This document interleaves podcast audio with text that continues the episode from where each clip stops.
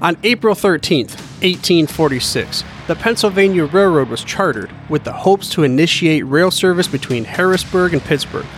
By December of 1852, there was a rail system between Philadelphia and the Steel City.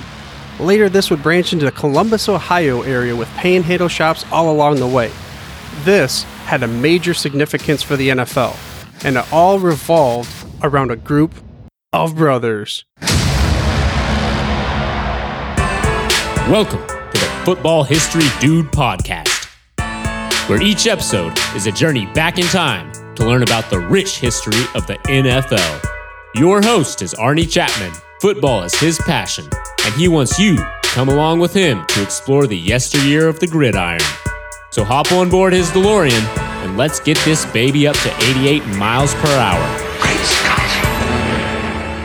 This time, as we step off the DeLorean, the date is October 3rd, 1920, and we are back at Triangle Park in Dayton, Ohio. Back to that first official NFL game between the Dayton Triangles and the Columbus Panhandles. Now, last week we covered Dayton Triangles and how they helped forge the beginning of the NFL. So now let's turn the tide. Let's talk about the Panhandles. It's their turn to rise to power. Well, it didn't really turn out that way at the beginning because the Panhandles were defeated in that first game, the first ever official NFL game of all time, the defeat goes to the Columbus Panhandles. They lost 14 to nothing. So technically, I would say that they're the first losers. But according to Ricky Bobby, it doesn't matter because if you're not first, you're last, man. So it does not matter when you lose. Unfortunately for them, this would be the beginning of the end. However, there's still a long storied history for the team that was known as the Columbus Panhandles. I mean, they were not always losers, though. So we'll take the DeLorean back to 1904. You and I just got out.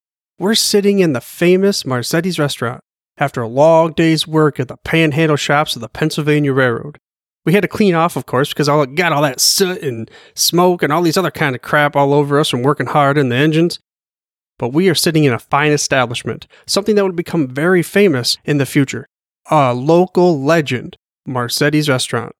We order a salad because in our current timeline, in 2019, we know that this restaurant was shut down, but they still have famous and recognizable salad dressings that are still sold today. I mean, I tell you what, you go to your grocery store, you're probably going to see the Marzetti salad dressings. There's other types of products that they provide, but that's what they're most known for. I grab a Caesar salad because that's my jam. You go with the house salad but we are just not feeling it. The same thing over and over, working in the Columbus, panhandles, railroad shops, going to eat, hanging out, going to bed. We don't really have anything that's spicing up our lives, giving us something different to do. Then we see a dude over in the corner of the restaurant. His name is Joe Carr. We remember seeing him before when we were in the shops, the panhandle shops, and working on the railroads and such, but we haven't seen him in a while because now he's a sports writer and a promoter. He recently founded a football team, and they're called the Columbus Panhandles. Why, you say? Because they got their name from the panhandle shops. Most of the players on the team were from the railroad shops, the panhandle shops, the pumping engines of America. So we go over and talk to this guy because we want to see what do we got to do to join the team. We want to travel across the nation and play football. And better yet, we want to get paid for it. Now, today, it would be much more difficult to try to work our way into a professional football team. Back then, not so the case. It wasn't like it was just a flip of the coin and you're in, but it was nowhere near the level of competition to get into an NFL team as it is today. Whoop! Hold back. Skirt it back because 1904, there was no NFL, but there were still professional football teams out there. Well, it might not have gone exactly down that way. I'm sure it didn't. Joe Carr didn't just have some sitting in a fancy restaurant, Marzetti's, and people come up to him and say, Can I play in your football team? Because many of the workers probably didn't even go to this fancy restaurant in the middle of downtown Columbus, Ohio. Maybe they did. I don't know. But just like Teresa Marzetti, the one that founded this restaurant, she forged a path in America as an immigrant to build an empire of a restaurant with a lasting legacy. And you can still see the salad bottle dressings on the shelves today. Kroger, Walmart, I don't know, wherever you shop. But the same held true for Joseph Francis Carr because he helped build the NFL, but his ticket was not food in the bellies of the patrons. It was putting them in the seats, the bleachers of professional football games, a team that he purchased in 1904. And according to the Sports Cyclopedia, the Columbus Panhandles were founded in 1901 as a club. Primarily, they were made up of Pennsylvania Railroad workers on the Panhandle section, you know, like I said, thus named the Columbus Panhandles. Now, Chris Willis of NFL Films has a book about the history of the Columbus Panhandles, including another book about Joe Carr. And I'll go ahead and leave a link to those books for you and some of his other books in the show notes, which, by the way, you can get to the show notes through your podcast player choice or by heading to thefootballhistorydude.com. Again, that's thefootballhistorydude.com. Also, while you're at it, I ask that you please subscribe for free to this show by mashing that little subscribe button in your podcast player choice. That way you get the hottest, freshest out the press episodes, well, each and every week. But getting back down to the nitty gritty of the Columbus Panhandles. At the beginning, this team was pretty successful. They were known as the toughest football team in the land, or some shape or form or another. But think about it. You're a group made up of a bunch of panhandle workers. I mean, these are some tough, gritty kind of individuals. And then for fun, they want to run around and take each other's heads off. So that's a group I don't think that we want to mess with. And speaking of a group you don't want to mess with, there's a group of brothers that I alluded to at the beginning of the episode. They are, they were the famous Nesser brothers. The Nesser brothers, what's that? Like Nestle Crunch? No. They may not have been Nestle Crunch, as in the candy bar, but they Nestle be crunching you backside up all over the gridiron because you are not getting out of there. So these six brothers played on the same team. They played on the same professional football team together, the Columbus Panhandles. Talked about these in different episodes, especially the Joe Carr episode. But the six brothers on the same team. I mean, think about that. That's crazy. I mean, six brothers alone, that's a pretty big family. But then for all of them to be athletic enough and to be able to be within an age gap to play on the same professional football team, totally different world, different era, different generation. And I get the descriptions of all these famous Nesser brothers from one of Chris Willis's books. It's called The Man Who Built the National Football League, Joe F. Carr. And here's a quote from his book to kind of give you an idea of the improbability of these six brothers coming together to play on one professional football team, and it goes as such.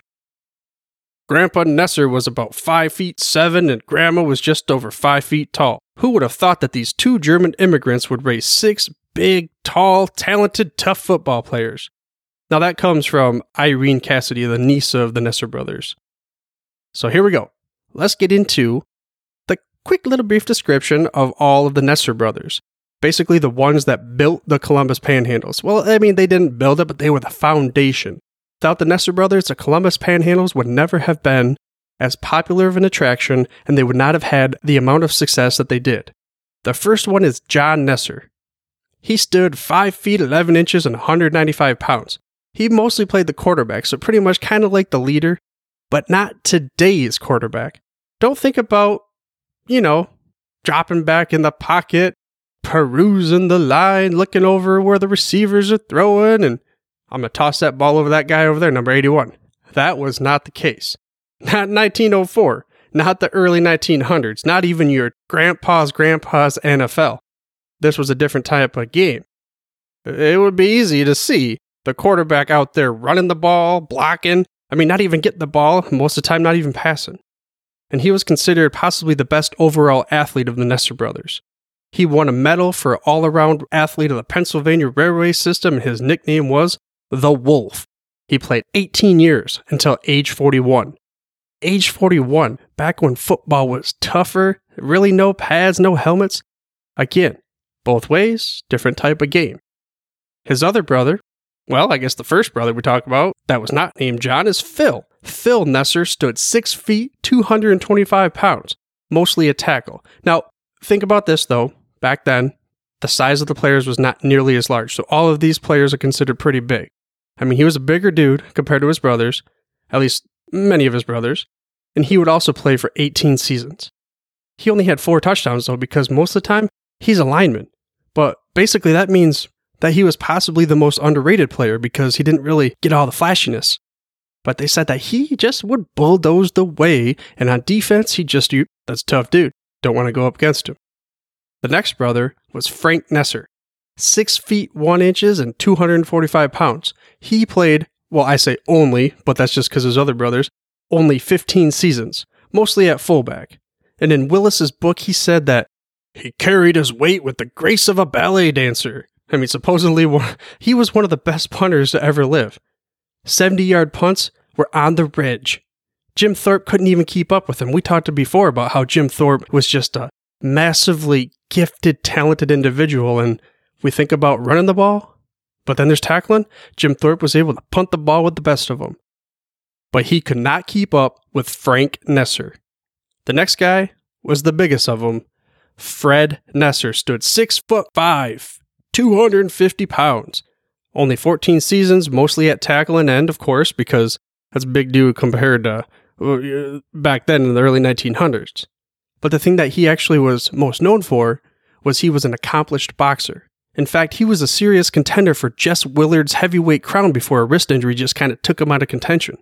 And according to the Columbus newspaper, Fred revealed that his highest salary earned, from gate receipts that is, was in a season where he got $950. A whole season, think about that. A whole season, $950. Now, of course, the inflation rate and everything, but still, nowhere's near where it is today. But money wasn't the issue for this guy, nor was it for the other brothers. They loved what they did. They loved to play football. And they actually, think about this, they got to play football with their other brothers on the same team. I mean, that's pretty cool. And the next brother's name was Al Nesser. He stood 6 feet and 195 pounds, the youngest of the brothers. He played guard for eight seasons with the Panhandles. Because he was the youngest, though, he had the best NFL career. He played for a total of four teams. Two of those teams, he was on the championship in the NFL season because he, like I said, was the youngest and got to have a longer career when the NFL was alive. So in 1920, he was on the championship team, the Akron Pros. He also in 1927 was on the Giants championship team. So he had the opportunity to be on two NFL championship teams within the first seven seasons. Not too shabby, if you ask me. I mean, he mostly played without a helmet or shoulder pads, as many did back then, and he earned the name the Iron Man of football. And there was an article from Buffalo Evening News on November 20th, 1922, that kind of told you a story about how that team and how many teams in the NFL feared this individual. And it went as such There may be better ends than Nesser, but none have appeared here. There may be better tackles than Nesser, but none have appeared here. But again, none have displayed their wares in Buffalo. The same holds for guards. Nesser was a team in himself, big, powerful, and fast. He spoiled Buffalo's onslaughts time and again. So there you have it. They thought this dude was a team by himself. And then the final Nesser brother was Ted Nesser. He stood 5 feet 10 inches and 230 pounds. Even though Al was considered the best in the NFL, Ted was actually considered the greatest of the Nesser brothers, playing 17 seasons, but a lot of that wasn't with the NFL because of the age difference. He played all the positions at one point. He was great at all of them, but he was the best at the halfback. He was known for his breaking tackle ability, just this crazy, you know, bouncing off of guys. I'm thinking Marshawn Lynch nowadays. Wait a second, not nowadays because the dude just retired. Come on, beast mode.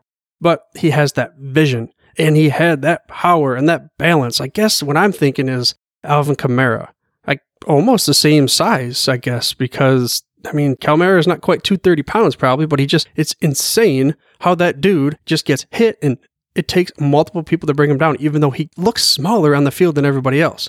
I have a vision that that's what Ted Nesser was like.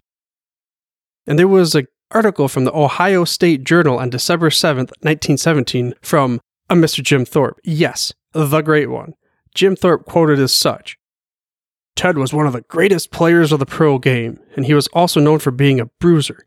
I mean, his daughter Babe Sherman had another quote that went as such My dad had his nose broken at least eight times. Dr. Turner, the family doctor in Columbus, said there's no use to set it. I'm not going to set it anymore because you'll just break it again. After that, my dad would say he had a Knute Rockne's nose. Another thing about Ted Nesser was that he coached the team for 13 years, directing the practice, calling most of the plays, and overall just being the vocal leader of the team. I mean, a team. Six brothers. Same team. NFL 100 site states that the six brothers turned the panhandles into a major attraction with sellout crowds nearly everywhere they went. I mean, it's just a bunch of brothers having fun. Free trips on the railroad, probably going across the country as a family and getting paid to do it. I mean, not bad. They didn't get paid a lot, but they were doing something they loved. You don't, you're not going to see that anymore that it's just not going to happen in professional sports unless it's a professional sport that's coming up. You know, I guess ground roots, uh, esports maybe comes to mind, something like that. You're just not going to have that many brothers on the same team, let alone even in the same league at the same time. But at the man at the heart of all of it, going back, was Joe Carr. We covered him more in detail. I mean, I'm talking about way back in episode four. So you go ahead and listen to that one if you want to learn a little bit more about Mr. Joseph Francis Carr. I mean, the Nesser brothers were a great story and one of the coolest stories you'll ever hear about the NFL and professional football. That many players from the same family playing on the same team at the same time. But Joe Carr still was the one that left the biggest impact on the league, often referred to as the father of professional football. He was the president for the NFL for 19 seasons from 1921 to 1939, and at the inaugural meeting of the NFL, yes, that one that we keep talking about. Let's go ahead and say it. September 17th, 1920, the founding of the NFL, the birth of the NFL. And he was a founding father. Go ahead and put his face up on the founding fathers, Mount Rushmore, Mount NFL, back in Ohio. They ain't got no mountains. We'll figure it away. We'll put it somewhere on the streets because he should definitely be remembered. And he was remembered. 1963, Canton, Ohio. He was part of the inaugural 1963 Hall of Fame class for everything that he did for the league. But his biggest contributions were rigid enforcement of the rules, introduced standard players contract, and barred the use of collegiate players in the NFL. That comes straight from the Professional Football Hall of Fame website's bio on Joe Carr. But maybe one of the most infamous yet pivotal moments for what we now know is what happened in the NFL was under Joe Carr's watch he was the one that actually kicked out the Green Bay Packers from the league for illegal use of players, college players that is, back in 1921. He also would allow them back under new ownership. He turned it over to Curly Lambeau, and we know the rest of that story.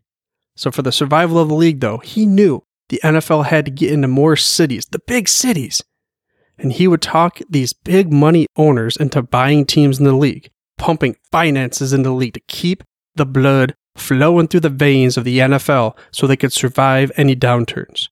So I would say that yes, Joe Carr, a founding father, a Mount Rushmore style type of individual.